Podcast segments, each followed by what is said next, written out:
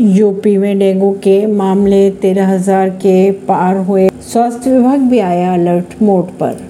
ज़िले में बुखार का कहर थमने का नाम नहीं ले रहा है, जबकि बात करेंगे लखनऊ के बदायूं की, आम गाँव में एक ही दिन में डेंगू से एक महिला समेत तीन लोगों की मौत हो गई, जबकि बिसौली में एक युवक ने दम तोड़ दिया। इधर मंगलवार को आई रिपोर्ट में स्वास्थ्य विभाग ने नौ मलेरिया पीवी व एक पीएफ मलेरिया का मरीज़ डिटेक्ट किया।